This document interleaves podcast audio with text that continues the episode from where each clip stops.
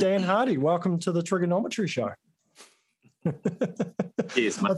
Cheers. I think, um, I mean, we I visited you a while ago, and I think then in the offices we said we needed to do a podcast or something, and it's only taken us, what, a couple of years, I think, years. to actually get around to it. Yeah. Mm. So I would like to think that most people in New Zealand anyway have heard of uh, yourself, or at least Hardy Engineering. Um I thought we'll get a bit of a history of Hardy's as well, but then, you know, as these things are, let's get a bit of a history of yourself.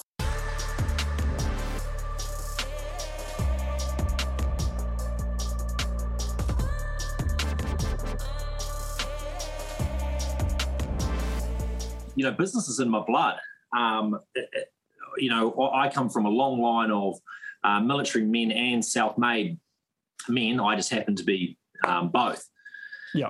So growing up, uh, my mum and dad had their own business, um, so got a got a bit of an understanding of what it was like to operate whilst having that that extra responsibility on your shoulders, that is, having to take care of and how you should take care of, um, you know, your staff and and you know the guys that you're working with, and um, how to build a good company culture, so that everyone wants to be there and all that sort of stuff. So that that's how that sort of all began for me, very much a, a family indoctrination into mm. the business. Um, well, I, I mean, I, I've just been in and out of a role which hammered home the notion of um, company culture to me. And it was, I do remember visiting you guys, that you went a walk around the warehouse or the, the factory fabrication plant, whatever you'd like to call it. But there was heaps of smiling faces, heaps of people obviously really into what they're doing, heaps of other projects, and there was just lots of stuff going on, you know. It was, um, yeah, from my very brief visit, it was a pretty cool place to to to visit, and it was a pretty cool vibe that was going on as well, and it, it seems to come through. You know, obviously, guys who listen to the show will know Ian because he's been on to quite a few of our shows, um, the live shows as well. So, yeah, it's all part of that that family culture, you know. So, absolutely, yeah, yeah, culture is the seed of everything. Um, mm. You know, we, it's something that we take really, you know, incredibly seriously. It is the seed of everything. You know, without um, very, very strong and very good culture, uh, the company just, you know, the company won't survive. Um, And the other side. How is how is that something you cultivate then? Because it's the sort of thing people talk about a lot of, you know, the, the culture is important. And I realized very quickly the role I was in um, previously, my job was going to be try and change the culture very quickly, and couldn't do it. It was just, no.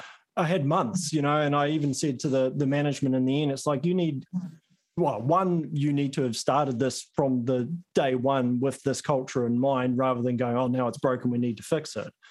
But Uh, yeah, where, do, where does it start? Obviously yourself, but how yeah. how do you inject that into the company?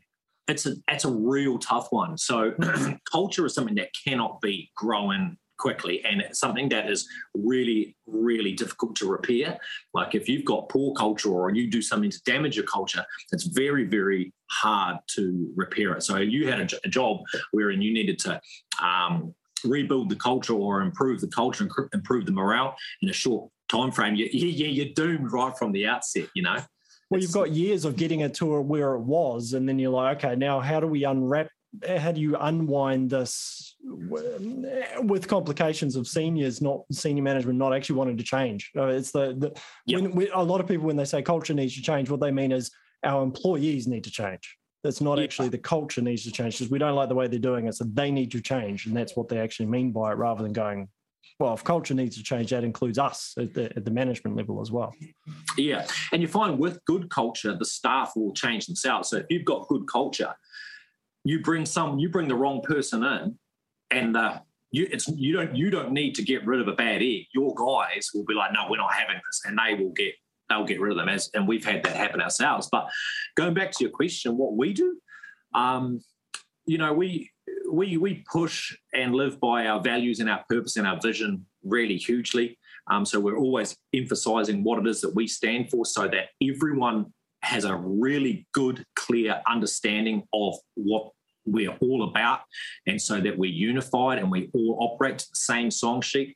And then it gives the ability for any member of staff, any of our guys, to hold anyone else accountable. And you'll mm. hear that if you spend um, more time on our floor wandering around, you'll be in a conversation with someone. And I've had I've had guys say it to me, you know, my guys say it to me, you know, we're going to do this, such and such, and I'm going to do this here, and I'm going to take a cut through here. It's going to take an extra five minutes to run this program, but, you know, no compromise, so that's how we're going to run it, you know.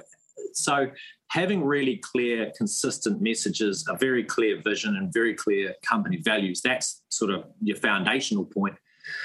But then all that sort of good stuff That, that a lot of companies do on top of that is still really important as well. You know, you've got your team events, you've got your mid-year Christmas function, you've got your Christmas function. You know, we do a lot with our, um, a lot, a lot of shooting with our guys as well. Obviously, in the nature of what we do, we've got a lot of passionate hunters and shooters, but then you, we've got people who aren't in a role that require to have a, a passion for hunting and shooting. So it's really cool for the guys who are right into it to take them and go, this is how you dial a gun in, this is how you shoot that chunk of steel down there at six hundred. And we've had, we've, we've got some of our staff that have got, you know, will have had no interest in firearms. They're there mm. to do their particular job, like addicted to ring and steel. Yep. Like, you know, it's so, and it's so it's, good. Uh, the, the shooting community is one of those, because in some ways I'm I, well, actually not so relatively new anymore, but in some ways I still kind of see it looking from the outside in. I didn't necessarily grow up with a firearm culture. Um, but yeah, you get guys who are keen, and now I suppose as much as it's me as well, taking guys to the range who are keen to just show mm. this this info. And yeah, you've had people come out who are like, well, not necessarily, didn't think I was going to be so much into it, just needed to get the gun zeroed or whatever it was. But yeah, you've got, suddenly you've given somebody the bug. Um, yep.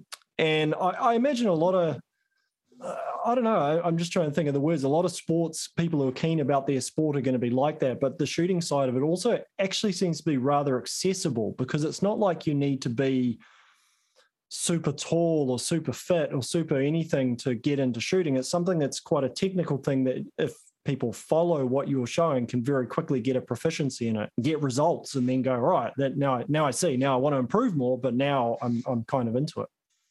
Yeah. Yeah, you, you did right. And, you know, when we, if we take someone who hasn't done a lot of shooting or has no interest or whatever up to the range, we're there with all of our gear, sort of the Flash Harry of everything. And it's it's one hundred percent cheating as compared to how, you know, you or me started back in the day. I grab a gun and go, how far is that, mate? I reckon it's three hundred. I aim at the top of the plate. You know, there's none of that. We've got all the gear. And, yeah. and so you've got people who have who've said, look, oh, I, I've shot a, I shot a slug gun when I was twelve. Hitting a, a ringing twelve-inch gong at six hundred metres, um, hell of a feeling for these people, you know. Well, it accelerates it quick. It, it, I used to have a similar thing in the pro audio industry, as guys would come in who basically had the cash to to to get a good system. And there's no doubt a good system is better than a cheaper system. There's not. Mm. There's no. There's advantages, but sometimes you almost.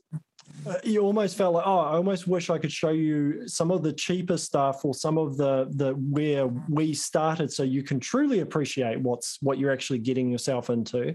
Where sometimes it's sometimes it's awesome they can get straight into it, but they don't necessarily understand the level that they're getting into it. On the flip side, sometimes if they're for hunting or whatever it is, their purpose is hunting. Their purpose is not necessarily the the. the gun necessarily, is what it achieves for them, so they're maybe not so worried about it. But yeah, it's it's sometimes people we we forget how far stuff has come and how not easy, but how improved things are compared to, you know.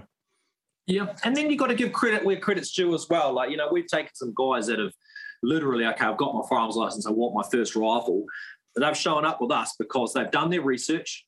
Yeah, they've phone calls to people, they've spoken to a mate who spoke to a mate, they've tested a piece of gear that, you know, that they've heard through the grapevine this guy's got, and, you know, they've made the decision that they want to enter the market at that top end, you know. Mm. And we've we've we've outfit guys with the, the best of the best as their first gun. Yeah, um, yeah, because they've spent the time and they know what they want. So yeah, it's, it's a, yeah, yeah. I, I know how I'd do it if I could.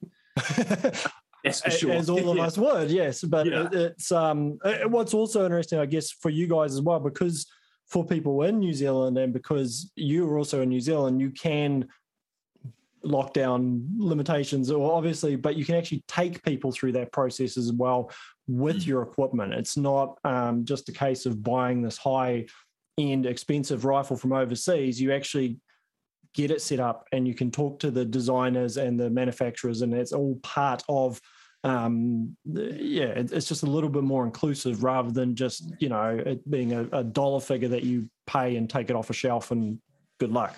mm. Um, and to be fair, I end up with a lot of those guys coming to me to get their rifle set up because they've spent all this money in a, a store somewhere, but that's only part of it as well. You still need that knowledge. Yeah, yeah, and we, and we it does happen more and more these days. Um, like mm. you say, with the um, New Zealand consumer, that they want the whole package. They want, you know, rifle, optic, ammo, so on, so on, so on, and then they want, look, I want four hours on the range yep. with Ian. You know, yeah, yeah. Well, I mean, if you don't learn from someone, I'd be, I'd be putting Ian in the ring. That's for sure. Like, yeah. You know. So, yeah, he does a bit of that. And, um, yeah, you get a lot of smiles, you know, when guys buy good gear and they get four hours on the range with Ian, yeah, they, they feel pretty dangerous at the end of it, you know, some real confidence, which is awesome to see. Well, that's the thing. The time is is valuable concept. So people are changing. They're realising that if you pay for that four hours of time, it actually saves you a lot of grief and a lot of headache. So you end up, in a strange way, spending less than you might have actually invested up front, because you're not going to spend all that time at the range trying to figure out how to zero your rifle, set your rifle up. You get a, get it condensed and kind of delivered to you as a bit of a jumpstart. Yeah. Training's always been a real funny topic, especially in the gun world, mm. in New Zealand in particular, where people are like, oh, fifteen hundred dollars to do a two-day shooting course, that's outlandish, you know. Um, where in actual fact, just like you've just said, it's an incredibly cost-effective investment. You know, a two-day training course, man, oh, man, you come out of that, you know. Yeah, and very, well, very ill. I, I think that's the thing. But then, like, you then compare it to any other form of training, even online training now, like for video editing or audio editing or anything, and you're going to pay for it. So it's almost odd. Well, I understand some of the reason, but it's a bit odd that people Are, are hesitant to pay for this, because especially for long range side of things, that is a very technical knowledge base. And as I remind guys when they turn up or do stuff, it's like, we're not actually born knowing how to shoot a gun. There's this misconception that every man knows how to shoot a gun because it's, I'm a man, I must know how to shoot a gun. It's like, no, it's like any skill. And there's there's there's basic fundamentals, and then there's tips and tricks, and that's only done through being taught it. Hell of a lot of practice and experimentation by yourself. But it's, yeah, so it's good. It's changing though. I mean, I think people mm. are just aware that it's it's uh, spending money on the gear. You've got to be spending money on on some form of training to actually know how to use it. Otherwise, you're going to be bumbling away with it for a long time. Mm.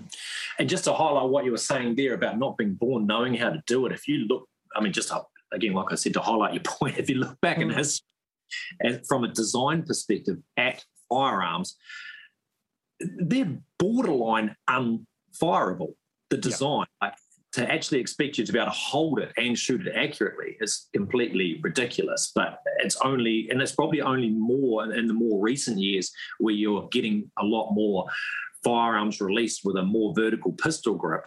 That, you know, and so it's not that long ago that firearms, in my opinion, were being designed completely incorrect for the human shape.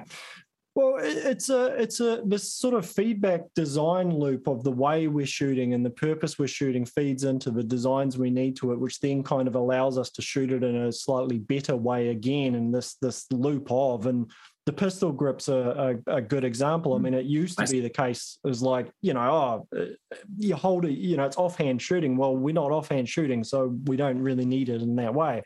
But on the flip side now, even if I'm offhand shooting, I'm so used to my pistol style, more vertical grip. I don't really care if I'm shooting offhand or flat. My shooting style has adapted that I would just prefer that all the time anyway, you know.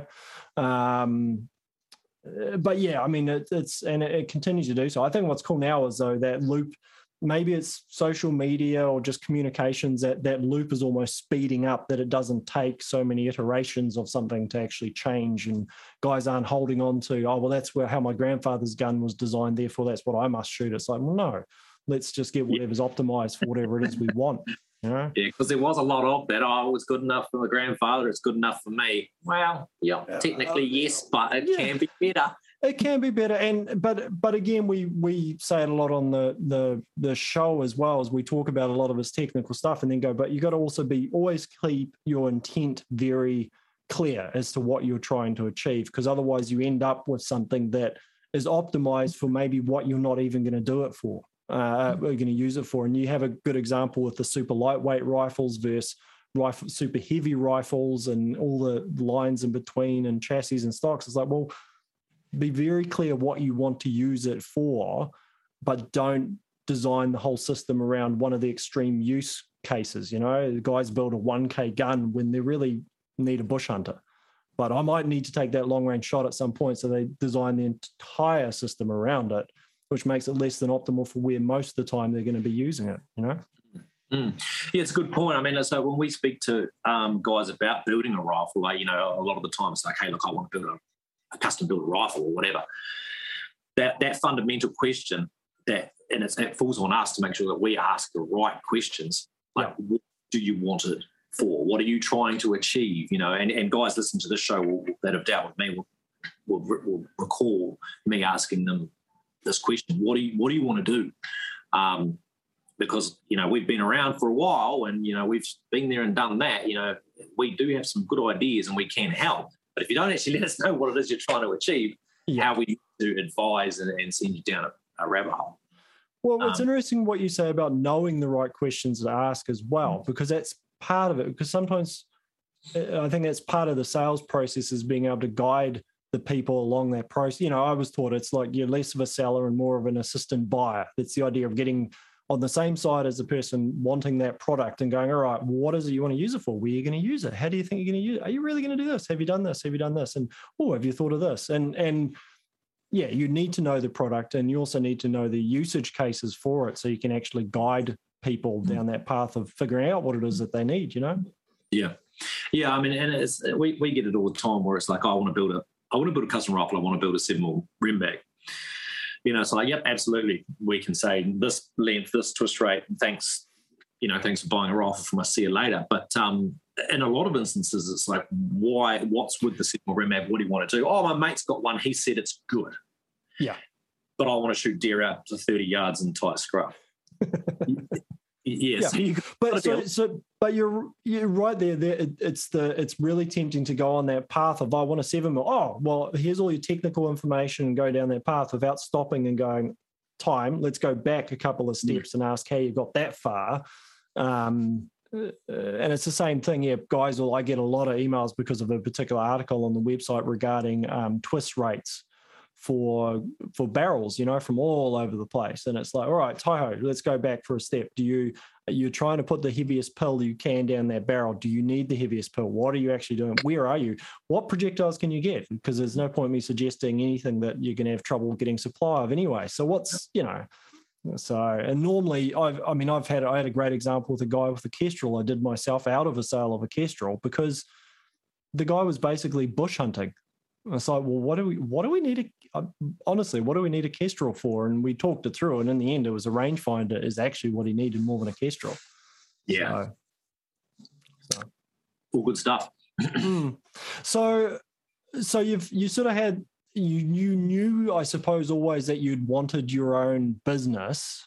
Yeah. Um, because that was just the upbringing that, that you were sort of surrounded by. The, was the army then a, a way of learning a particular skill set? Was it a diversion? Like it was, it was, it was yeah, yeah, it was sort of a, diversion is not the right word. I'm not meaning the word diversion, but it's yeah. How if yeah, how did that come about, and was that intentional? To then did you know? Did you already have the image of Hardy's in your mind before you went into the military? Yeah, to a degree, I did, but you've got to understand back then the idea of having a a gun-making company in New Zealand, yeah, employing fifteen guys and exporting around the world, that was ridiculous. Nothing like that had really been done before. Um, a gunsmith was an old retired dude who hung out in his garage and would put a set of iron sights if you broke your twenty-two, you know, put them back on. That's that's what we all had in our minds and what my parents had in their mind whenever I discussed guns with them. Yeah.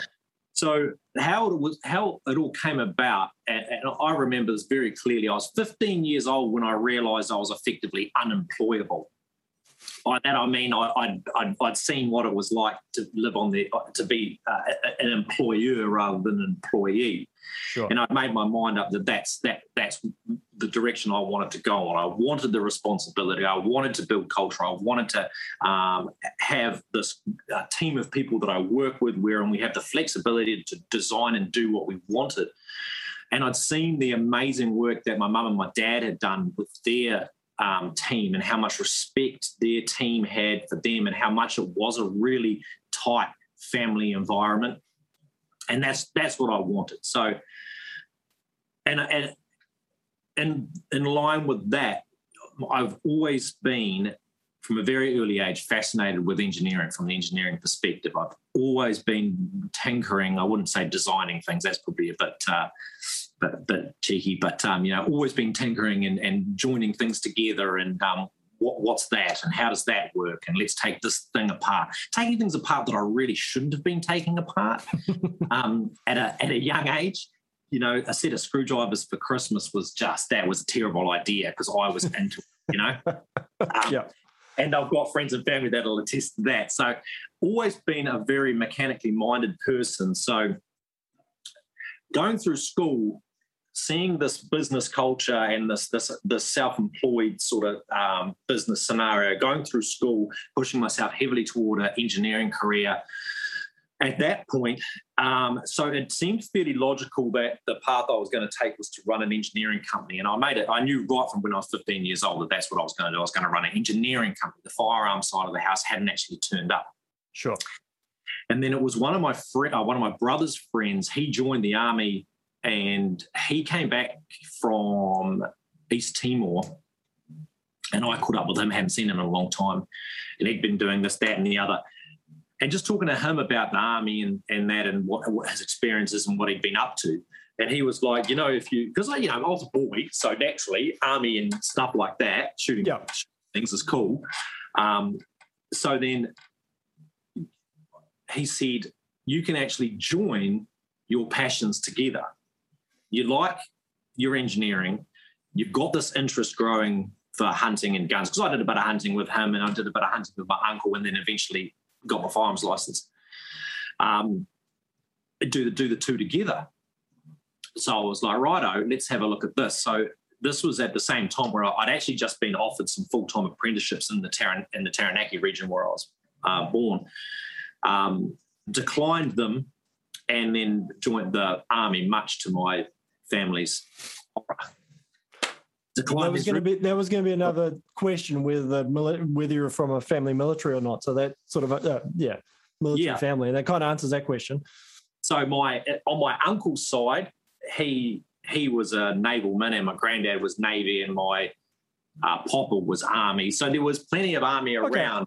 Yeah, my yeah. mum, not my mum or my dad, they weren't military. So yeah. Um, Uh, but they've been surrounded by it. So when I said, look, oh, oh, that, and effectively it came down, they were like, oh, well, one of the bloody children are going to end up in there, weren't they? So that was kind of the, kind of the argument. So I took the, my engineering um, work that I did because um, I started a, a pre-apprenticeship program, so I completed that, just about to be pushed into the big wide world, and then did a, a, a, an adjustment and joined the army, took the engineering side, put it into the into the um, trade of an armourer for the army. And an armourer is, your, your your job is to um, fix, maintain, however you want to skin it, um, the arms side of the army. So that's everything from small arms through to lav cannon, artillery, sniper rifle, you know, pistol, um, all sorts of grenade and rocket launcher type pieces of equipment. So the full spectrum, what you see is we we we got our dirty mitts on it. Um, so did that for six years, which was, that was my entirety of my career working for the military whilst in the military.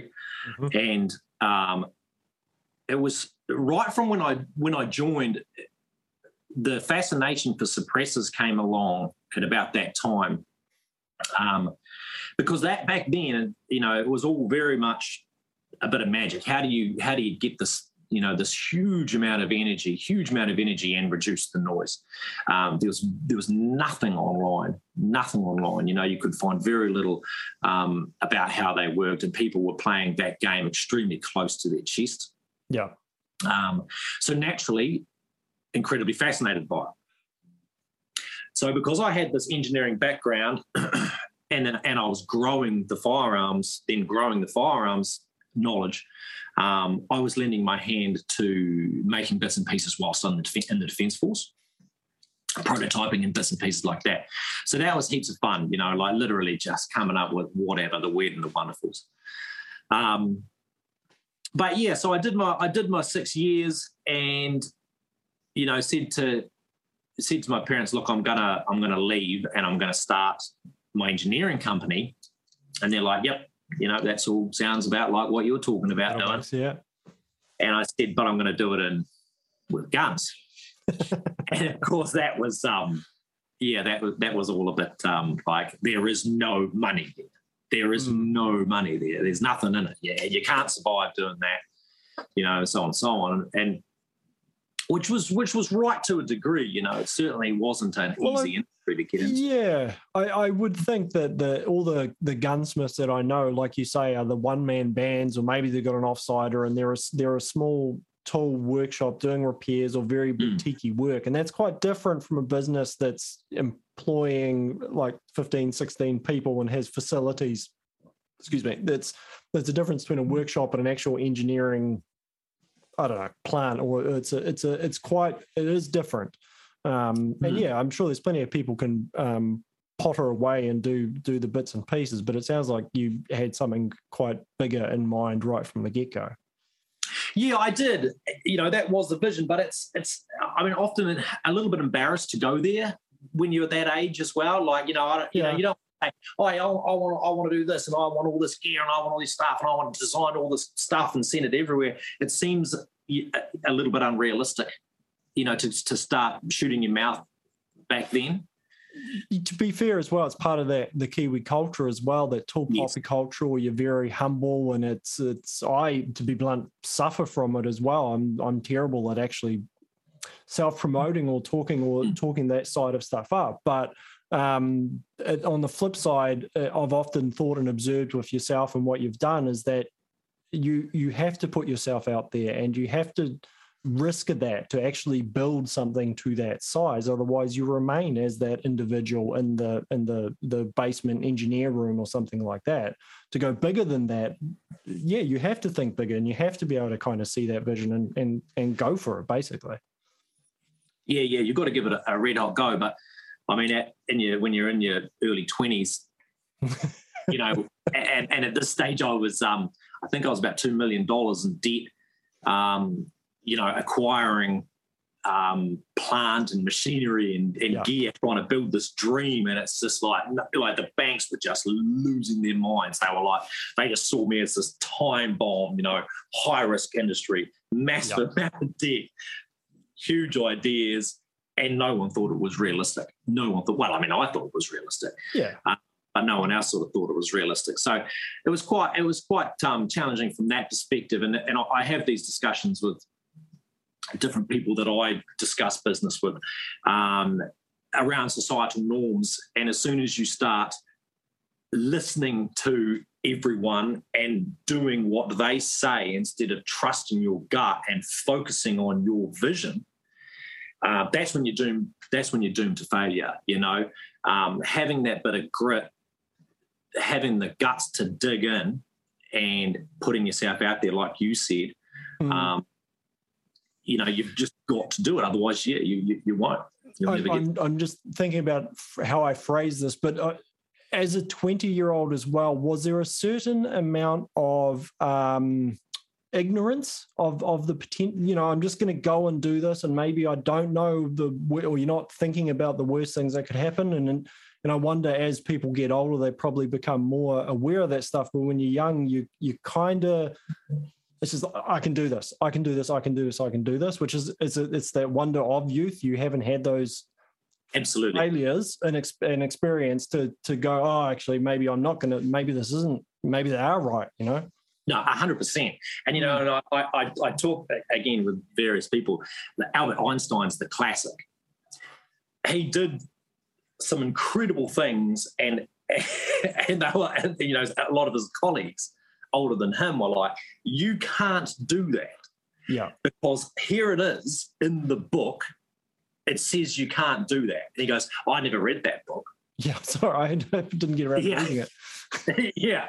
And, and, you know, and, and yeah, so that, that, that. When, whenever I, whenever no. I'm worried I'm wearing the same hoodie for three days in a row, I always think of Albert Einstein, because apparently he had a whole wardrobe just full of the, the exact same outfit, because he's like, I've got no time to think about what yeah. the hell I'm wearing. I'm here to, like, uncover yeah. the mysteries of the universe. I'm not trying to figure out what I'm wearing in the morning. So often I'm just like, ah, I don't really care. It doesn't need to be a fashion show every day. Yeah, so, did wrong. Yeah, well, I was saying today, I actually broke out one of the bright shirts because I've had no excuse to wear it. So I was like, all right, what the hell? It's, we're going online. I might as well wear something a little bit exciting. oh, I just come in a bloody old T-shirt. um, so so just hmm. one step back, when, when because you mentioned the suppressors, and I think suppressors are an interesting thing um, in New Zealand as well, because of our um, restrictions, legislation, or lack of it when it comes to suppressors compared to some other places in the world as well. We've always, to me, seemed we spearhead, and you guys have spearheaded the technology for suppressors. And is that an accurate thing? You know, do we really have quite a strong design suppressor culture in New Zealand in regards to the products as well? We certainly did. Um, I can't, I can't put the exact figure on it. We we move so fast and we pivot so quickly, but yeah. let's say it was six or seven years ago. Um, our, our philosophy, our company's values, you know, um, have always been, I've always been operating by them, but only in the last sort of five years have we made them, you know, very public. We, you know, lead from the front, relentless innovation and commitment to service and quality. But that that relentless innovation is, that's, I, I, I live that to my core, you know, and I constantly innovate. That's where I work at my best, coming up with something really dumb, um, really hard, and then figuring out how to unpack the box. Um, so the suppressor stuff, yeah, we we thrashed suppressor design and innovation for years, millions. I spent millions of dollars um, running the company on the bones of its ass, because I literally just wanted to keep throwing resource into suppressor development more and more and more. Um, that was, like I said, five, six, seven years, whatever mm. it was, ago. And it was really good because the the cost, there wasn't the, the, the, there was only um, say half a dozen suppressor manufacturers, and the cost of your suppressor reflected a figure that gave you the ability to have a wedge left over for development, yep. so people could keep developing and driving this product. So we did it for a long time. We had sound pressure. We've still got we've still got everything. Um, sound pressure, um, you know, measuring gear, anechoic chambers. Some of our suppressors, we made one hundred fifty different prototypes and never yeah. even released the product. Um, you know, and, and it was really, really good, and it was really encouraging. And, and, you know, you had a lot of people that you'd do something and then someone would have a look and, and they'd catch up, and then you go, I'm going to go to the next step. And it was this this this really good sort of almost... Um, decade of hard technological advancements in that field. But um, when the recession sort of got its mitts on us, and a lot of these, I think it's sort of hard to put my finger on it, but it sort of seems like a lot of these engineering sort of companies that uh, maybe their work dried up or whatever it was, they went, well, let's let's make these suppressors. They're selling for four, five hundred dollars or whatever. Let's do something like this. We'll take that design there, spin them up, sell them for however much money below, you know, current market value. Yeah. And it sort of just happened just like that. You know, there was there's, there was no there was nothing left to play with. There was no margin left to play with. Well, if it, I, we haven't done anything with it years. Yeah, and then I think then it compounds as well, because you had the local guys, you're, you're right, I think it was a combination of other workers dried up, also probably someone in the machine shop had an interest in guns, so they figured, oh, well, mm. we can copy some designs and do my own suppressor. But then I've also seen, I can think of a few examples where the designer's obviously been sent over to China, somewhere else to manufacture it and come down very cheap, or someone's ordered some suppressors off Alibaba basically as a design copy. You know, there's some very interesting, very close designs that have come through. But of course, there's nothing of, there's none of the I P design, ongoing design pricing built into those. So guys just, understandably, the consumer looks at this one and looks at this one, it's half the price, but they don't realize that part of the function of that, that price, the one with that extra price is paying for that one hundred fifty versions that didn't make it there and all that equipment and all that design that, yeah, it doesn't directly make an income, but you have to put it into it to actually do it. I, I, I remember if I was in the plastic injection molding industry and we had the three D printers and all the prototypes and the amount of stuff that was just left on the design room floor and prototypes that didn't work. Products would take a year sometimes to get there. But then we were in an industry that you had to sell them for like fifty cents a unit. So you, yeah. it was just, a, it was because guys are bringing them in from overseas. They didn't yeah. fit the pipe. They were putting the fittings on because of tolerance issues, which was a separate issue. But, you know, guys are like, oh, it's half the price. I'm going to buy that. I'm like, oh, okay, cool. So you, like you did, you then go, right, we have to pivot onto something else as well. Um, yeah. Just to go back to what you were saying about the yeah. whole product overseas, bits and pieces like that. A friend of mine who also manufactures suppressors in New Zealand, he having a laugh one day and he said to me, hey, look at this. And he pulled up Alibaba. It was a C N C, uh, you know, a, a company advertising that they will make whatever you want, C N C products for dirt cheap. And um, they'd taken a picture off his website with his watermark and put it on Alibaba saying, we can even make this. And that was his product off his, yeah. you know, just ruthless, just absolutely ruthless. So, um, no, you did right. Yeah, there was a bit of outsourcing there to, um, you know, to, to those sorts of places there. And and it's hard because then that's the thing. So you pull that out of the market. So where is your motivation to do the, the next? Because the problem is that copycat process has also gotten quicker. So you don't, it's not like you have a year or two of being the leader and everyone needs to get your product to be, to get the latest and greatest. The turnaround from someone grabbing one, copying the design and getting that to market to chase you has just shrunk so much, I would imagine. And it'd be the same for you. Yeah, yeah, it had, and I think, um, but even even that being said, the margin's not not being there. If you took if you take one of our our products, uh, pull the core out like a, a Gen five Stealth or something like that, um, you cannot manufacture that unless you've got really really good gear. You know, you can't do it. It's not a baffled suppressor that you can machine up on a lathe. Um, you know, it has massive amount of uh, machining cycles in it. Some of them are, you know, like a huge amount of asymmetry in it. So it's not like you can just sort of do some basic cuts and it's the same on the other side. Absolute pain in the ass. So um, when you when you took the suppressor market, looked at the suppressor market and went, okay, the average value is now three hundred fifty bucks, let's say. Um, ours is not the design to copy. So we sort of were protected from that perspective. Uh, we didn't get a lot of that copycat uh, sort of activity there. But, um, yeah, like you say, our motivation to continually develop, um, you know, was was was gone. You know, we, we just, you couldn't do it anymore, which was a real shame because even to this day, um, I still think there are there's some good gains to be had and I still really, really enjoy it. I really enjoy it. And I've actually got scribbles from, you know, the old midnight wake up, hey, shit, this is a good idea, scribble it down, then have a look at it in the morning. I've got scribbles pinned to my notice board above my computer of, um, well, they're meant to resemble suppressors. Um, I don't think they're the best artists to do it. Um, of, of things that I'd like to machine. Yeah. But, but the, the company can't, you know, you can't afford to keep throwing money at, you know, flog that dead horse, um, which yeah. is a shame. But, mm. well, but yeah, go, yeah, well, like you're saying, there comes a point where you need to understand that it's time to um, pivot. And for me, like as I mentioned earlier, having business in my blood and understanding a lot about how these things worked, it, it gave me the foresight to see that this was on the horizon. So two years before the market sort of hit its all-time low of the price war, um, I decided it, it was time for us to sort of take our next step and advance the the overall um, strategy of the company forward. Yep. And that's when we started to look at the um, barrels, manufacturing barrels. So effectively what we what we needed to do was generate enough um, income from the the company, which was basically a suppressor manufacturer, a custom gun maker, and a small amount of repair.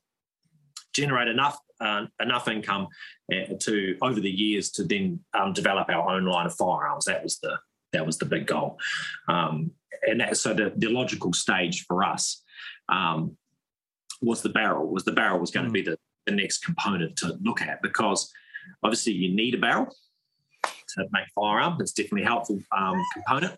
Certainly helps getting the projectile in the right direction, having a barrel on it. Yeah, yeah. I, see eye to eye on that one, yeah, so don't need to go there. But um, we, the barrel, was, but then you can also go, well, there's a market for this pro- as a standalone product. We don't yeah. we don't need to manufacture the rest of the firearm. Um, we can make barrels, um, develop them to a standard that we're comfortable with and sell them just as barrels. Um, we, we can also be our own customer and consume barrels in our custom rifles. So um, we got into the barrel side of the house, and um, we procured the gear, got the know-how, and you know started producing these barrels. And you know, right from the get-go, the the the, the plan and how that all came together was just incredible. Um, I was attending a facility opening in the U K.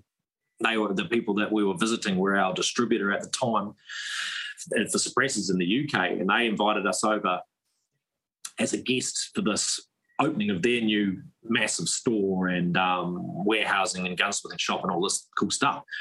And while I was over there, we ran into this. I ran into this guy through a couple of conversations that he was, um, look, I make barrels for a border place called Border Barrels in Scotland. Mm-hmm. Um, I, I, I, I'm pretty well over the firearms industry, and I want to retire. I'd love to um, move to New Zealand. Tell me about New Zealand. I'll tell you a lot. Um, you tell us about it's a good barrels. Sales pitch, yeah. yeah, yeah. So there was a big old um, dialogue there, and it went on and on. And, and in the end, we ended up uh, bunging this guy in a courier bag, and we imported him into wow. um, New Zealand, him and his partner. And the exchange was we assist him with the immigration side of the house for two years return to yep. service plus. Brilliant, and it just I mean timing and all that sort of stuff was just absolutely fantastic. So um, we gained some really incredible barrel making skills, um, which shortcut our development period down, you know, mm. you know considerably. Um, and yeah, the barrels have been just pumping ever since. Um, in line with that too, it was very different and really useful from the perspective with the with the suppressors and exporting suppressors. Um, we have a, we had a certain number of distributors dotted around the world, but only very few, because the way that we that New Zealand typically manufactures suppressors, and some of the other places around the world, they're off, like they're really really different. Like we manufacture primarily a hunting suppressor for a bolt gun, yeah. Where a lot of countries, like the States, being the classic case, they build these things, uh, the suppressors specifically, to be able to handle um, really high rates of semi-automatic yeah. or automatic fire. So the suppressors are very different. So the export market for them for suppressors is really limited. So we had these key distributors dotted around the place, fine. But then when it comes to making barrels, the the you know sort of all bets are off. We can send barrels. You know, who doesn't want a stainless steel match grade barrel? What what country yeah. doesn't suit? Um, and, you know, it, it, it, they had an application everywhere. So we started to fire barrels around the place. Excuse the pun, that wasn't intended, actually. Um, There's a lot of them in this industry. They're great. I know, it's good. it's good. They roll off the tongue. Yeah. Um, but, yeah, well, so it's, we... Sorry, it's a divert, but it's interesting how much of firearms-related terminology does creep into general English. I, I do the firearms license going off half-cocked and all these sort of things, you know, locked yeah. and loaded. There's actually a lot of it creeps into our, our common language for even non-firearms owners without probably them even being aware of it. Anyway, sorry, it was my, yeah. yeah. My favourite, my favourite one, carry on topic, it's a very, very quick sideline. In the Army, instead of saying um, wait and see, a lot of guys use watch and shoot, because that, that was a typical term on the range, watch and shoot. Uh, yeah, so I love that. I'm just going to watch and shoot and see how we go there. People are like, what are you talking about? What are you on about? I'm just waiting. Got to wait and see, yeah. So sorry, man. Cool. If you, if you, anyone's ever seen any of my live shows, they know that we get off track pretty quickly. It always gets back where it needs to be, though. So that's that's fine. Oh, well, sorry, just one thing I was going to say. Just as a difference, I've always no- noticed, again, observed, and you're, it seems to be the thing. Yeah, overseas, the different suppressors, they also seem to have a real big thing for quick detaches rather than um, threading on their suppressors. They seem to like to have that that quick detach system so they can pull it off. It, My thinking has always been that's just a, as much as anything because of some of the regulations and limitate the just sort of the culture they have of suppressors, or does it mm. just not? Especially America, they just don't. The the whole thread-on direct connect doesn't seem to be as popular. And I always hear about people always complaining about the quick detach stuff over stateside because unless there's another mechanism that has to be bang on for it to work. Yeah, I mean, we we did dabble with it. In fact, we actually developed a. a a really cool quick detach system, mm. um, kind of like a, you know, like you say, you'd, you'd slide it over, it slid over about, uh, I don't know, thirty, thirty-five, forty mil. Yeah. And then you, you'd, you'd turn the suppressor maybe ninety degrees in one direction. And what I did on the inside of the suppressor, we actually machined it so it would take an E R thirty-two collet. So if you do, if anyone that's listening does a Google search on an E R thirty-two collet, it's actually a machining collet that you use to clamp like a milling tool or a drill into a machine. But they're so precisely made, and they they they you know, and they're a good length as well. Mm. Um, looking at this thing, I was like, oh, if we could work out a way that we could clamp and unclamp this collet, it would just bite on the end of a rifle barrel, just absolutely bang on. Um, so that's what we did. We built built. built this collet into a suppressor, and you just twist the suppressor and it would um, compress the collet, and you'd get this full three hundred sixty degree contact around your barrel over a length of, you know, sort of thirty-five mm. millimeter long. So incredibly accurate. You could take it on and off as many times, and it, yep. and it would half a second to put on, and it would be bang on all the time. But um, the New Zealand market just didn't, wasn't. Mm. There was no, there's no reason for it. We didn't even release no. it. We really did it for fun, you know. Yeah. Cool. Well, that's, you got to be able to have some fun if you've got an engineering shop, uh, you know, next to your office, yeah. surely.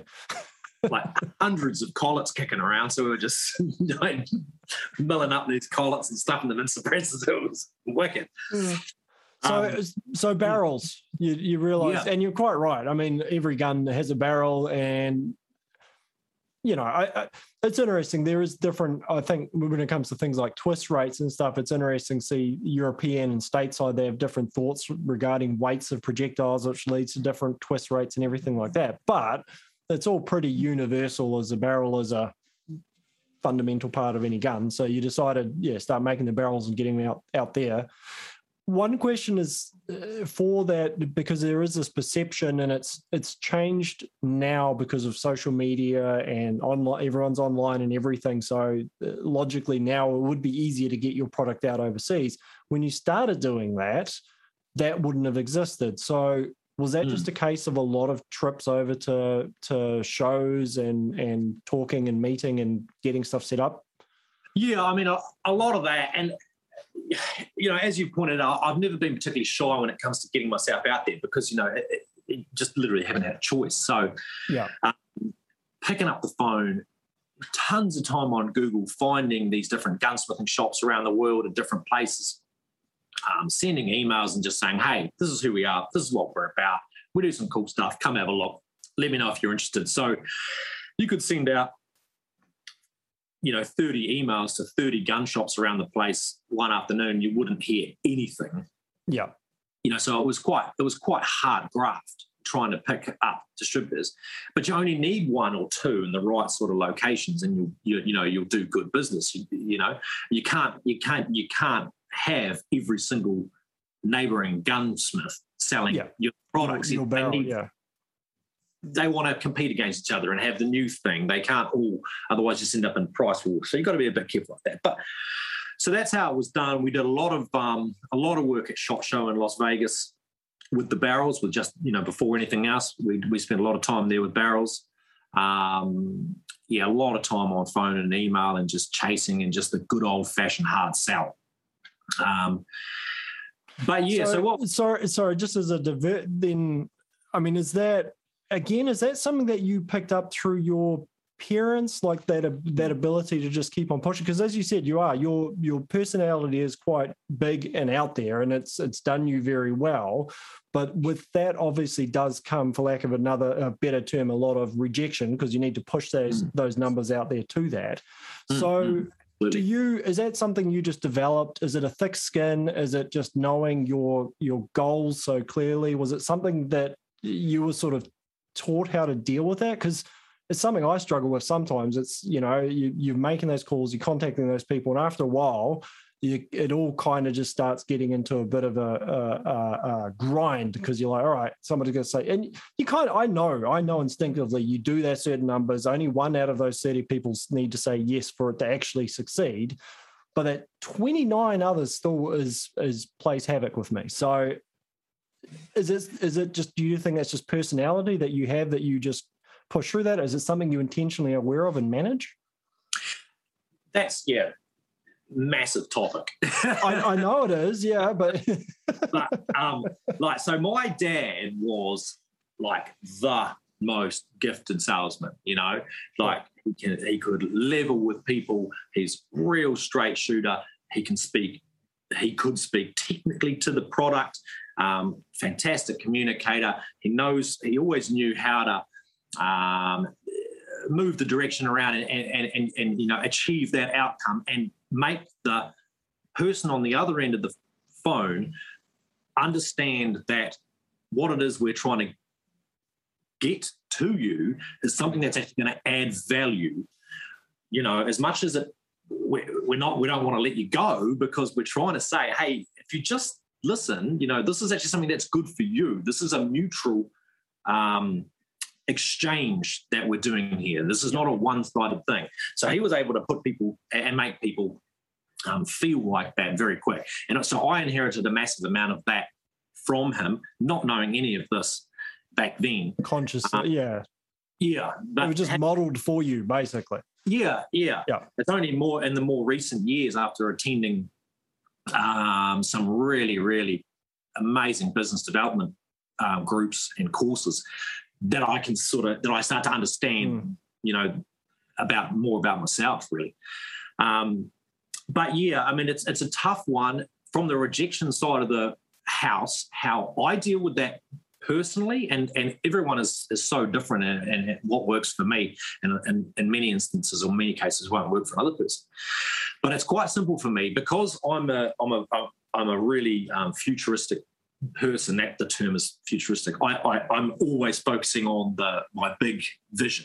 So I'm always living, um, never living in the moment, always living five to ten yep. years out.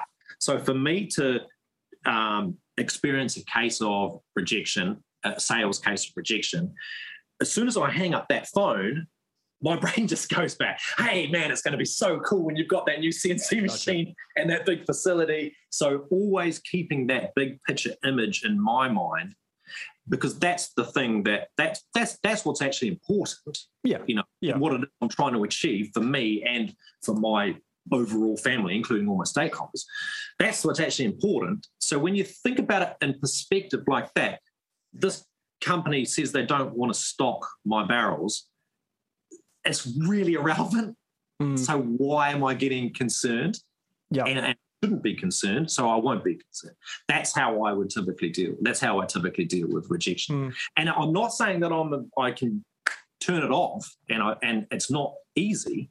Um, there are a lot of a lot of things in the industry that I that are hard to deal with and challenging to deal with, and I don't and I can't deal with them just like that. So um, it's not an easy, it's not a skill that I have that I can just do all the time. It's certainly not easy here. Mm. Well, it's, uh, we'll get back to the uh, the barrels, I promise you, but it's it's something I've noticed with, uh, because I think Hardy's and yourself has been the innovator, I have also seen backlash against you because of that, mm. almost because you're doing something new, you're trying something new, you're bringing something new to product. Well, obviously there's going to be some um, bumps along the way because if you just did the tried and tested like everyone else has done, well, why would anyone care? It would just be a, a, a price point thing, or uh, yeah, same as everyone else's. But yeah, you bring new stuff to the market, and as a result, I can see occasionally there's been a bit of um, uh, pushback from that, because it's like, well, who, well, who is this Dan? What is what? What makes him think that he can be the guy ahead of it? But then I stop and I observe and go, well, somebody has to be, because yeah. if no one is, then there is no innovation with it. And I guess that's that balance of then maybe also accepting, well, as a result of that, if I if I'm going to be trying new stuff logically, I have to have some failures along the way, and I have to have some people going, that's not how we do it along the way. But then five years later, everyone looks back and goes, why weren't we always doing it? Of course we do it that way. Of course it's now it just becomes, yeah, more an observation rather than a question, I suppose. Um, well, I can speak to that observation because yeah. in relation to what we were saying about just turning, being able to turn off the, uh, the more challenging sales. Yeah. So like I said, I can turn that off quite well. But when it, something that I really, really struggle with is when it's something that it's like my heart and soul, these, these things that the company produces, they're my designs. I've come up with these ridiculous ideas. It's my idea to put this into, you know, to, to build these things or go down this path. And when things don't go right, because like you said, you experience bumps along the way. Yeah, yeah. I, I don't care if you're Apple or you're Toyota or you're Hardy Rifle Engineering. Yeah, yeah.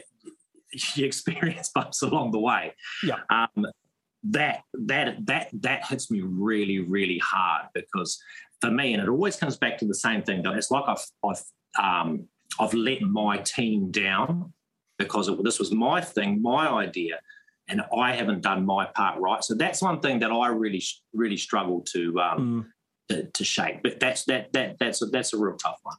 But again, I try and you know think about sort of the thing that you said. Look, someone's got to be out there pushing these boundaries because. You know, there is no one else doing this sort of stuff in New Zealand, especially from the firearm side, not not like what we're doing. Um, and why not? And why hasn't it done before? And why isn't New Zealand known for producing world-class firearms? There's countries that are the similar same, you know, similar sort of size to us, similar amounts of technology available to them. They have amazing generational reputations for firearm ingenuity and quality. So why haven't we done? Well, we do it now. Well, and I think the, the key to also to to point out as well, you're doing it at scale because there's, you know, there is individuals where there's one or two unit in their handcraft and everything, but you're also doing it at a point where maybe not mass compared to, say, Savage Remington or anything like that, but certainly where it's it's no, you know, you do, I know, I really, which is lovely, but but you're, yeah, it's it's it is at scale. It's not just, oops, sorry, it's not just one or two rifles a year. It is a significant amount around New Zealand and actually overseas as well. So th- there's also that difference as well because you could make one rifle and be perfectly handcrafted one hundred thousand dollars rifle. That's one thing, but. Um, Yeah, you're you're sitting in a you're sitting in a different space again from that anyway. So, yeah, and and the way that the company is d- designed and the way that we develop and build the foundations of the company is that that scalability that you're talking about needs to mm. be always in a position of sort of like a going concern. Yeah. If I get by a bus on the way to work tomorrow, the company has to still operate. You know, it cannot be some bloke with all these tricks and tips who can do this one job. It has to be, everything that we do has to be procedurized. Everyone know, needs to know exactly what it is they need to achieve so that the next guy can achieve his bit, the next guy can, can achieve his bit, and this product will keep flowing. It's very, very irresponsible of a company director to yes, not to not support his yeah. overarching stakeholders, the staff, our suppliers, our customers. You know, that that's that's not how I operate, and that's not how we will ever do it. It has to be able to keep going without me, and it can. But I think that's the thing. A lot of the smaller businesses, as they grow and scale, and the company I was involved with for a long time was in that case. They'd grown to the point they had the engineers and they had all the guys down the back in the tool shop. And one day we kind of all sat back and went, yeah, if that guy gets flattened tomorrow by a truck, all the company's I P is in his head and only in his head at this point in time. So we need to get that out of his head very quickly and get it down. And it was explaining to him, it's like, look, I'm not, we're not trying to nickel your ideas and everything, but the, the reality is, is we need them out so that if things change for better, worse, or whatever it is, that yeah, the companies carry on, because it's not just yourself you're you're supporting anymore. It's and it's not just you and a partner. It suddenly becomes two people, five people, ten people, fifteen, sixteen, fifty, whatever it might be. It, it has to carry on without the the founder um, actually being there, I suppose, is the goal in some ways. Yeah, and and the issue with that is cost. Yeah, yeah. You know, the developer. I, I I do a lot of. I'm involved in a lot of different groups and talk to a lot of different people about business, because a lot of people find my story and the way that I do things, um, it has value for me to pass this sort of stuff on.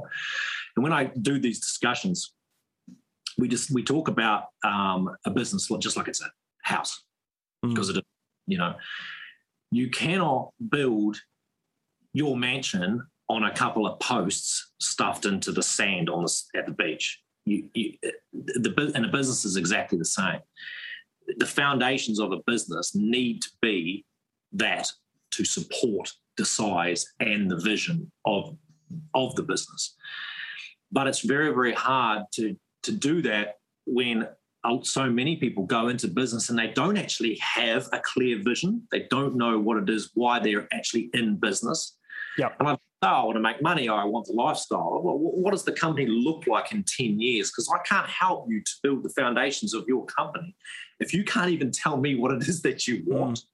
Mm. Um, but with that, with a larger company that can support itself and can go on if something bad was to happen to a, to a, a particular member, a huge amount of cost, you know, a huge amount of running expenses, overheads, you know, come come with that. So scalability. Um, people often underestimate the cost of scale, you know, having, been, having to scale. Um, I make ten rifles a year. What would it take? What, what would it cost to make one hundred rifles? Yeah, mm. ten times that. No, it's considerably more, considerably. Yeah. So there are a lot of a lot of challenges from, from that perspective.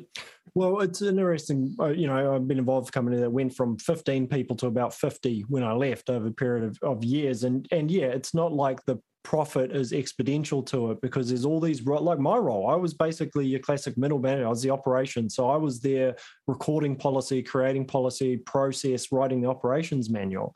Well, smaller company, that's not a role or an expense that they necessarily think about, but mm. it was my full-time, you're paying somebody full-time just to document stuff, and there's a cost associated with it, and the training that goes with it, and the time, you know, so... Yeah, it's it's an interesting thing. I think people think, oh, the business, yeah, ten times bigger business just makes ten times the money. It's like, no, it's not actually that case. And that's there's a fine art between this these massive companies that have so much admin and and logistics and stuff going on versus a company that's running running quite slickly and efficiently without all that, you know, without all that extra fat that can develop on these companies as they get bigger and bigger and bigger and bigger. Until you end up with somebody doing a job and you're like, what the hell does that person even actually do? We don't really know. We've got a department yeah. that does something these days, and, you know, there's salaries there, but what the hell is actually, what are they contributing? You know, so you see big companies and they, they become lethargic from from that as well, you know? So, well, thankfully, we're not at the, the, the stage no. where someone where we need uh, a full-time employee and cultural sensitivity or something like that. We're not at that stage yet. It may come. Who, who knows? Hey, who knows? You know, not a bad place to be if there is actually that that need for it. Anyway, mm. so um, yeah, you were knocking on doors. You were getting barrels overseas. Um, at that point, were you th- was the carbon after the barrels, or did you kind of get into the barrels going carbon is something that we want to be doing as well? Because yeah. I would suggest a lot of people know Hardy because of the the carbon barrels. You kind of really got that going in New Zealand as well, and introduced us. You're sort of on that front of the wave of now carbon's fricking everywhere, but yeah, yeah, it yeah, wasn't yeah, always yeah. the case. Yeah, no, it wasn't. But you get, I remember, and there has been a massive paradigm shift where you get a, a client say, the carbon, a carbon barrel, why would I want that? Um, is it going to fall off? Um, you mm. know, do this? And all these, you get all these sorts of questions around, oh, durability, what's it like if I bashed on a rock, is it going to unravel? You used to get all these questions, and we don't hear them at all anymore, you know, because a carbon-wrapped barrel is such a, a typical thing. It's a, it's mm. a, the decision to go carbon or not is often made by the end user based on very research. It doesn't take a lot of now so much. Mm. I was thinking, uh, just as you're saying that, do you think it's a case of a more educated consumer, or more the fact that mm. it's just accepted? Because that, I think some people getting in, some people getting into a barrel, they don't necessarily know anymore about how a carbon barrel would be made or anything, but it's just a lot more acceptable. Whereas previously, that question is, if I am I going to like hit it and the whole thing will just unravel? I don't know what they were imagining, yeah, yeah. unwind or in something like that. Drawer on the end of your gun. Yeah, yeah. So. Yeah. Uh, Yeah, I, I don't know. I'm just pondering whether it's because I, I suppose guys, because there's always guys getting into it. It's not like they're necessarily going to know any more about barrels and those people back then, but there's just more of them about that. It's just more yeah. acceptable. It's just like, that's, oh, why would you ask a question? It's not a concern. Yeah, I mean, I, I think it's it's word of mouth. I mean, if you're if you're into your shooting, um, and and you're a relatively active shooter, chances are you know a guy with a carbon barrel. Yeah, you know. Um, And, yeah, so I think it's just a bit of a word-of-mouth mm. type scenario, the whole carbon situation. It's gen- generally considered a, a good a good thing. Um, it's been around long enough now. That's it. But getting back to your question, the, the carbon barrels and the barrels more or less at the exact same time. Yeah, okay. So when we started to go down the barrel manufacturing really early on, really early on, um, before we acquired plant or anything, um, we had a, a friend from within the industry at that time um, dipping his toes in to the carbon-wrapped market and a few other bits and pieces. And it was kind of, again, just really good timing where we said, look, this is what we want to do. And he goes, well, yeah, well, we can wrap them. So we're like, bingo. Okay, so let's go down this track. But it was really good once we realised that we had a supply channel for the carbon wrapping side of the house. When it came to developing the barrels, having the carbon wrapped side of the house in mind gave us massive advantages during the developmental stage, because whenever you manufacture a barrel, you introduce stress.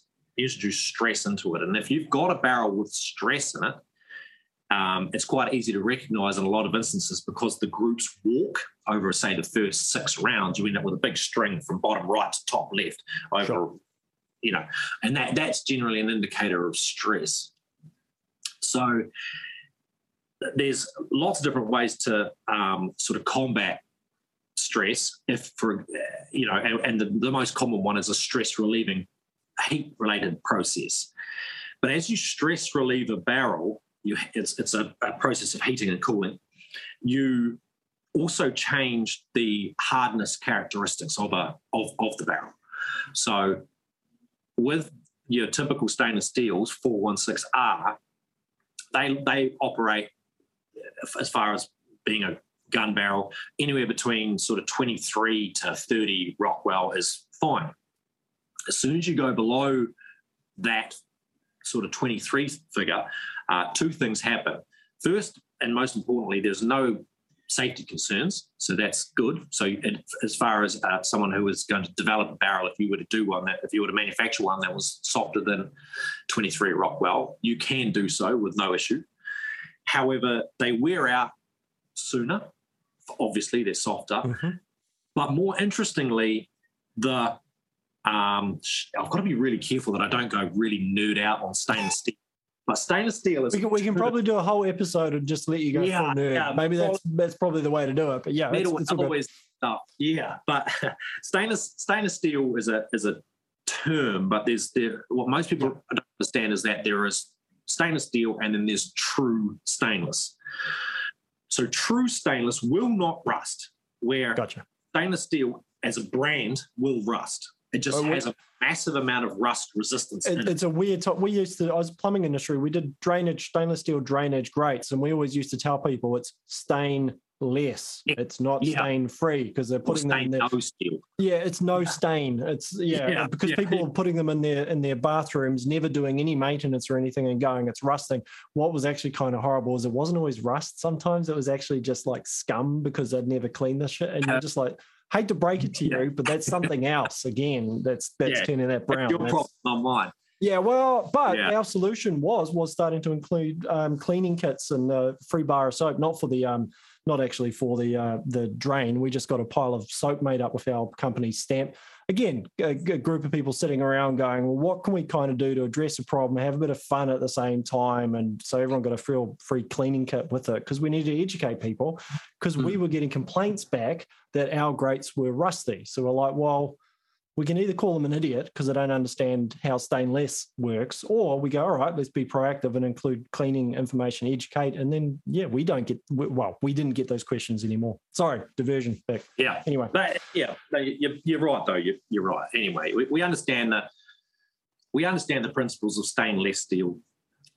The, the grades that you can use for making um, barrels are not the true stainless. The true stainless grade, there's only one or two grades, and it's typically used for um, really, you know, different things, not remotely suitable for making a barrel due to all sorts of reasons we won't go into. Um, you know, what they what they make the material, the steel alloy with is not suitable. So anyway, the, the grades that you can make uh, gun barrels out of, stainless, not true stains. So during the stretch relieving process, as soon as you drop below twenty-two Rockwell, it's still safe to shoot, wears out a little sooner, but more concerning is that the corrosion resistance qualities that the barrel had disappear. Okay. Sort of like a unusual side effect that most people weren't really aware of. So you might as well have a chrome moly barrel that's not blued at that stage. So this, therein lies an issue. Another another way you can combat stress in a barrel is to have a thicker barrel because it's not going to heat up the same. What we need is a barrel that, as far as stress is con- concerned, is dead. It's completely dead. It has no energy or stress in it, completely dead, because these things are going to be turned down as thin as we can safely make them, to then wrap carbon around them to make them light. So going through the barrel development process, knowing that we're going to do carbon wrap barrels, was useful because we knew how far we had to push that stress-related or, or dead, how, how much we needed to deaden the barrel. So what we did is we tested steels a lot of different um, manufacturers. So as much as the steel is the same grade, it has chemical composition um, tolerances for each of the um, materials that go into the stainless alloy, and again how it's how it's made from the mill, different quality, so on, so on, so on. Anyway, we tested um, steels from the States, we tested steels from Italy, which were both good steels, and we ended up settling on a steel from Germany. And I know that everyone says Germans make the um, the best quality or basically everything. Um, and you know what? We we import all anything and everything that requires to be at the top end. We've tested different materials and it always works all, out. It all seems to work that way. It's always, and we always end up getting the steels and um, you know, different steel alloys and aluminium alloys from Germany. Um, and the stainless steel was was no was no different, and we we tested we tested quite a few, um, and it was really interesting because the the quality of the steel and, like I say, the chemicals and all this, we found the steel from Germany, we could make it completely dead, completely dead. So that ticks the big box. Um, the next thing was the hardness, but even though we, we got it completely dead, which lowers the hardness the more dead you want it, the hardness stayed at a really, really good level, so that we were amazed. It's considerably, the barrels are considerably harder than some of the other manufacturers out there with less stress, so that was really interesting.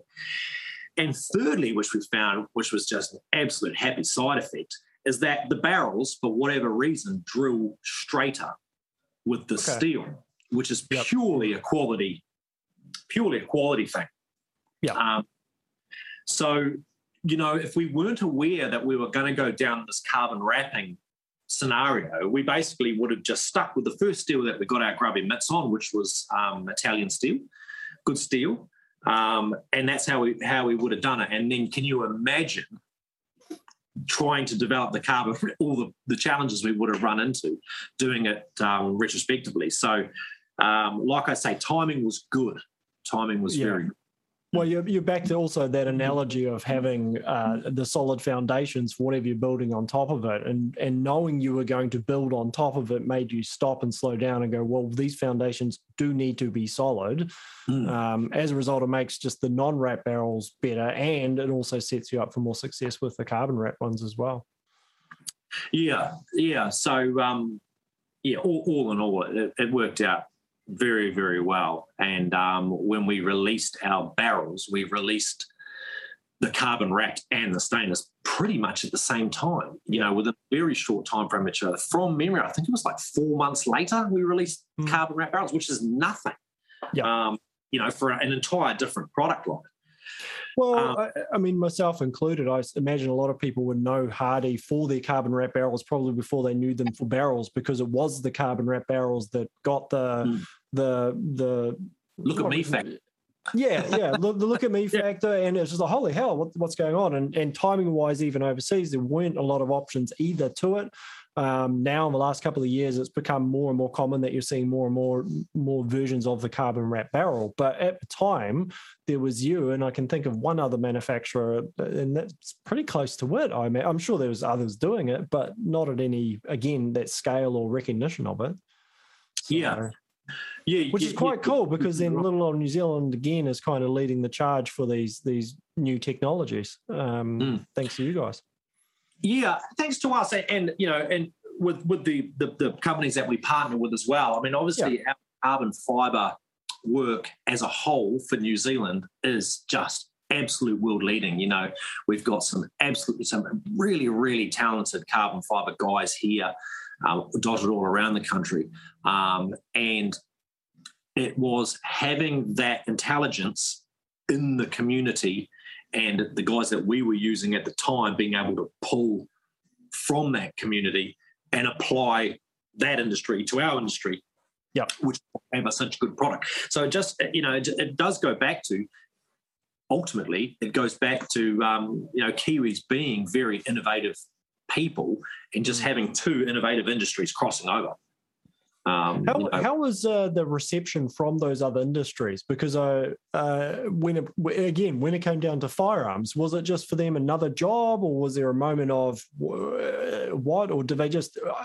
Because sometimes I think the engineering is almost a, more of a common language, that whether it's mm. it's firearms or carbon, you know, there's we're building precision equipment, and and in some ways firearms are a great expression of that, because everything needs to be engineered well for, to get that result out of it. Um, I tell a story. I remember I was, I was at, I had a friend of mine who needed me to check out the concentricity of some of his rounds. So I took my little gauge out, and he's a um, barista. So he's making me a coffee. I, I, I looked for a while. What the hell? Dropped it, dropped it out and had a couple of rounds. And I'm measuring concentricity of rounds in a cafe in the middle of uh, Ponsonby in Auckland. All right. Yeah. And I thought about it. I thought about it. And, and this is the way my brain works. I'm like, yeah, legally, all good. No guns around. Everything's sweet as.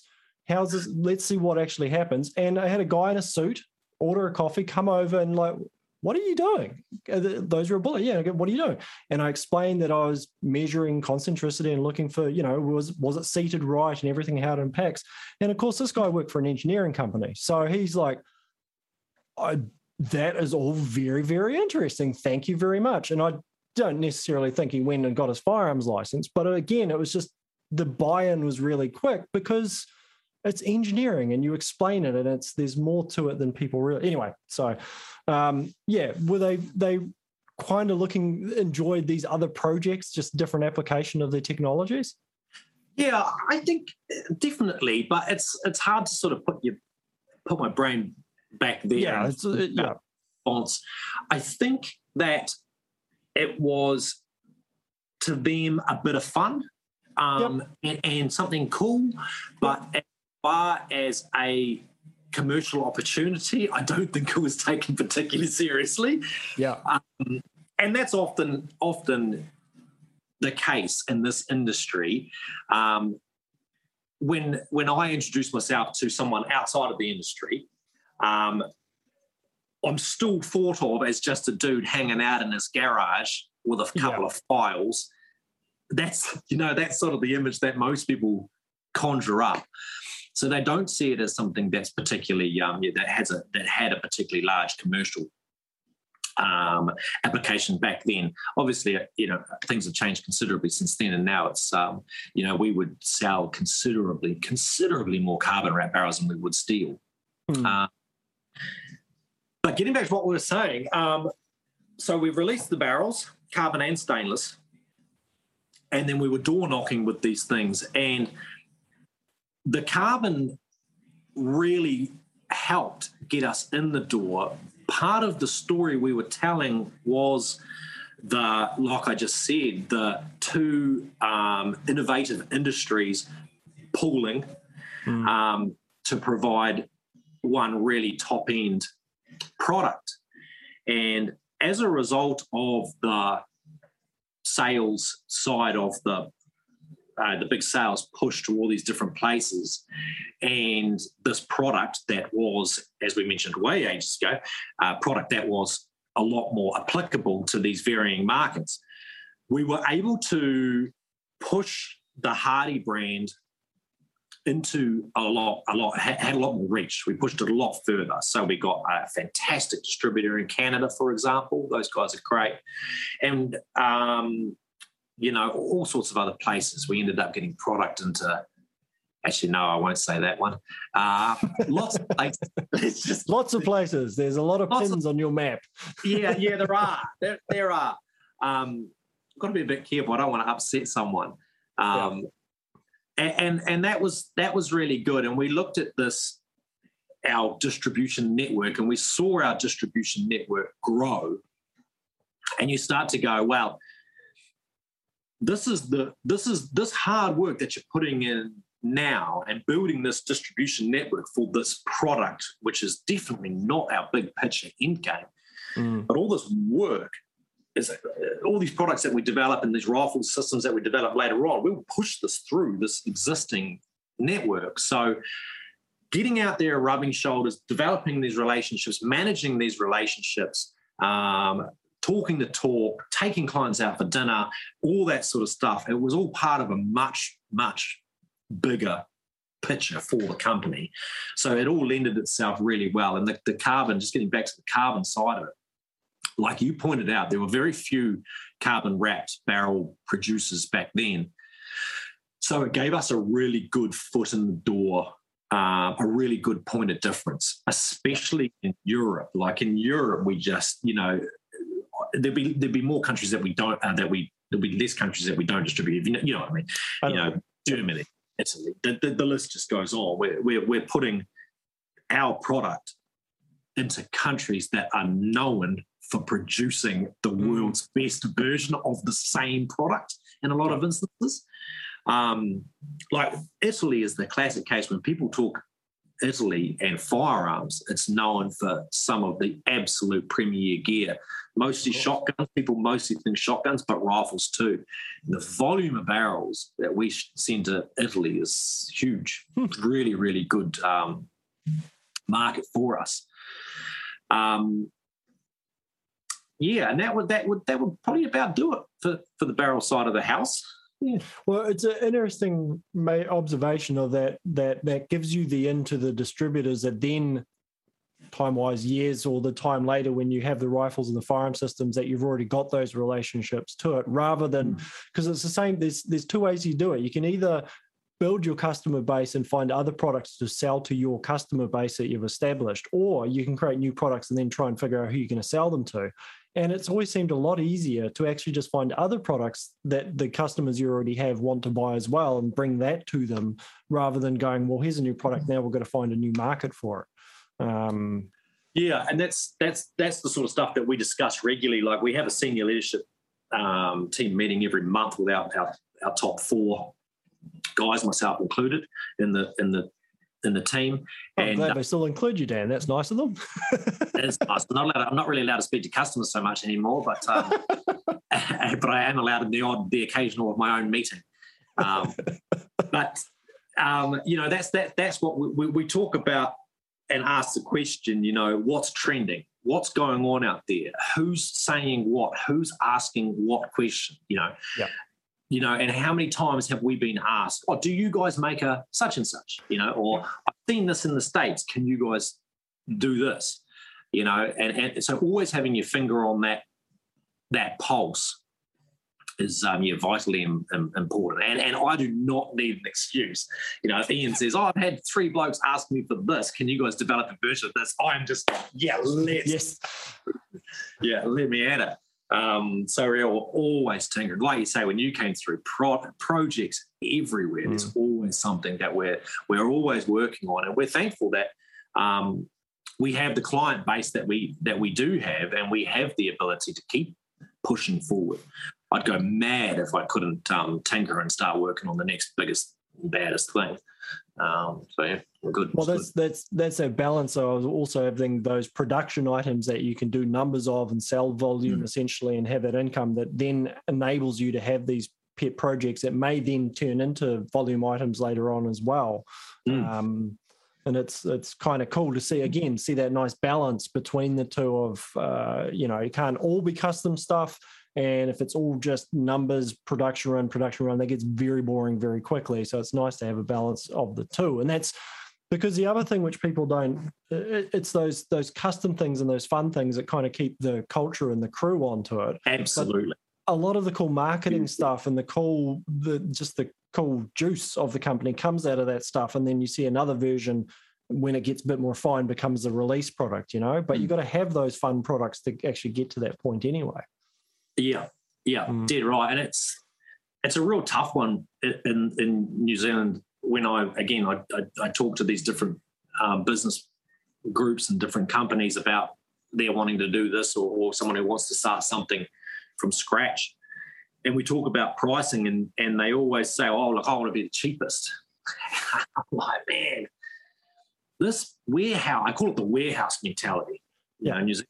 This way, in, in a lot of instances, the warehouse mentality, buy the cheapest, is like so diabolically, diabolically narrow-minded. It does no one any favors, generating this false economy. You know, if if these guys are saying we want to start a company with this new innovative product, we want it to be the cheapest, or da da whatever it is, you can't survive like that. You can't do it. Your company cannot grow. You cannot. You do not have money to innovate. You're doing your consumers a disservice mm-hmm. by undercharging them. You need to grow, you know, because well, there's some amazing thinkers. New Zealand has a lot of amazing, innovative thinkers. Yeah, but without, I, the, I think, I think the the, the cheapest possible business model though is more just finding the cheapest possible. It's it's drop shipping is really seems to be where that's mm. successful, because all you want to be is the small little marketing thing, just bringing it to market, but. You're right. You've got no money to invest in design or plant or anything like that. It's just like, where can I get to make it cheaper? And it won't be locally. It'll be somewhere where they're doing it masses because they can do the numbers thing. And then how can I get it as cheap to market and everything? But that's you're right. That's not the. It's not a. It's not a place to get innovation out of. Um, mm. It's just a place to be constantly chasing a cheaper, cheaper, lower, cheaper product. You know. And it's multiple, it's not the firearms industry, it's all industries. I've, I've seen it happen in the pro audio industry um, where, yeah, I mean, if, if if if there's no money there, you don't get to do the fun stuff, and the consumer or the customer actually gets to enjoy the fun stuff as well. It's, it, it, yeah, so. Yeah, no, it, it is. And then, and then, you know, someone else comes up with a, a different country, you well, know. Yeah. I had that idea. I was going to do that, you know. Well, I didn't. You? Wow, I just couldn't afford it. I couldn't afford to do it. Yeah. Well, whose whose fault's that, man? You know, you're giving your gear away. You know, it's it's a real shame, because then what could have been a New Zealand locally produced product becomes another import. Mm. So it's a tough one. All good. All right. So suppress. We've got suppressors. We've got barrels. Yeah, we've covered so the, the we've covered, covered a lot of the history part of it, and now we're up to the um, we're getting close to the juicy stuff. Or where uh, I don't know. I suppose uh, maybe we can lead on to where the, the next episode will start, and I'll, I'll I'll start with this question: have you got to where you're actually we're planning on going yet? or is there quite a lot to go? Oh, man. I know, that's a leading. There you go. um, not even close. Yeah. Not even close. Um, we, I have accomplished some of the goals that I have set for myself, um, and I am comfortable with how things are moving.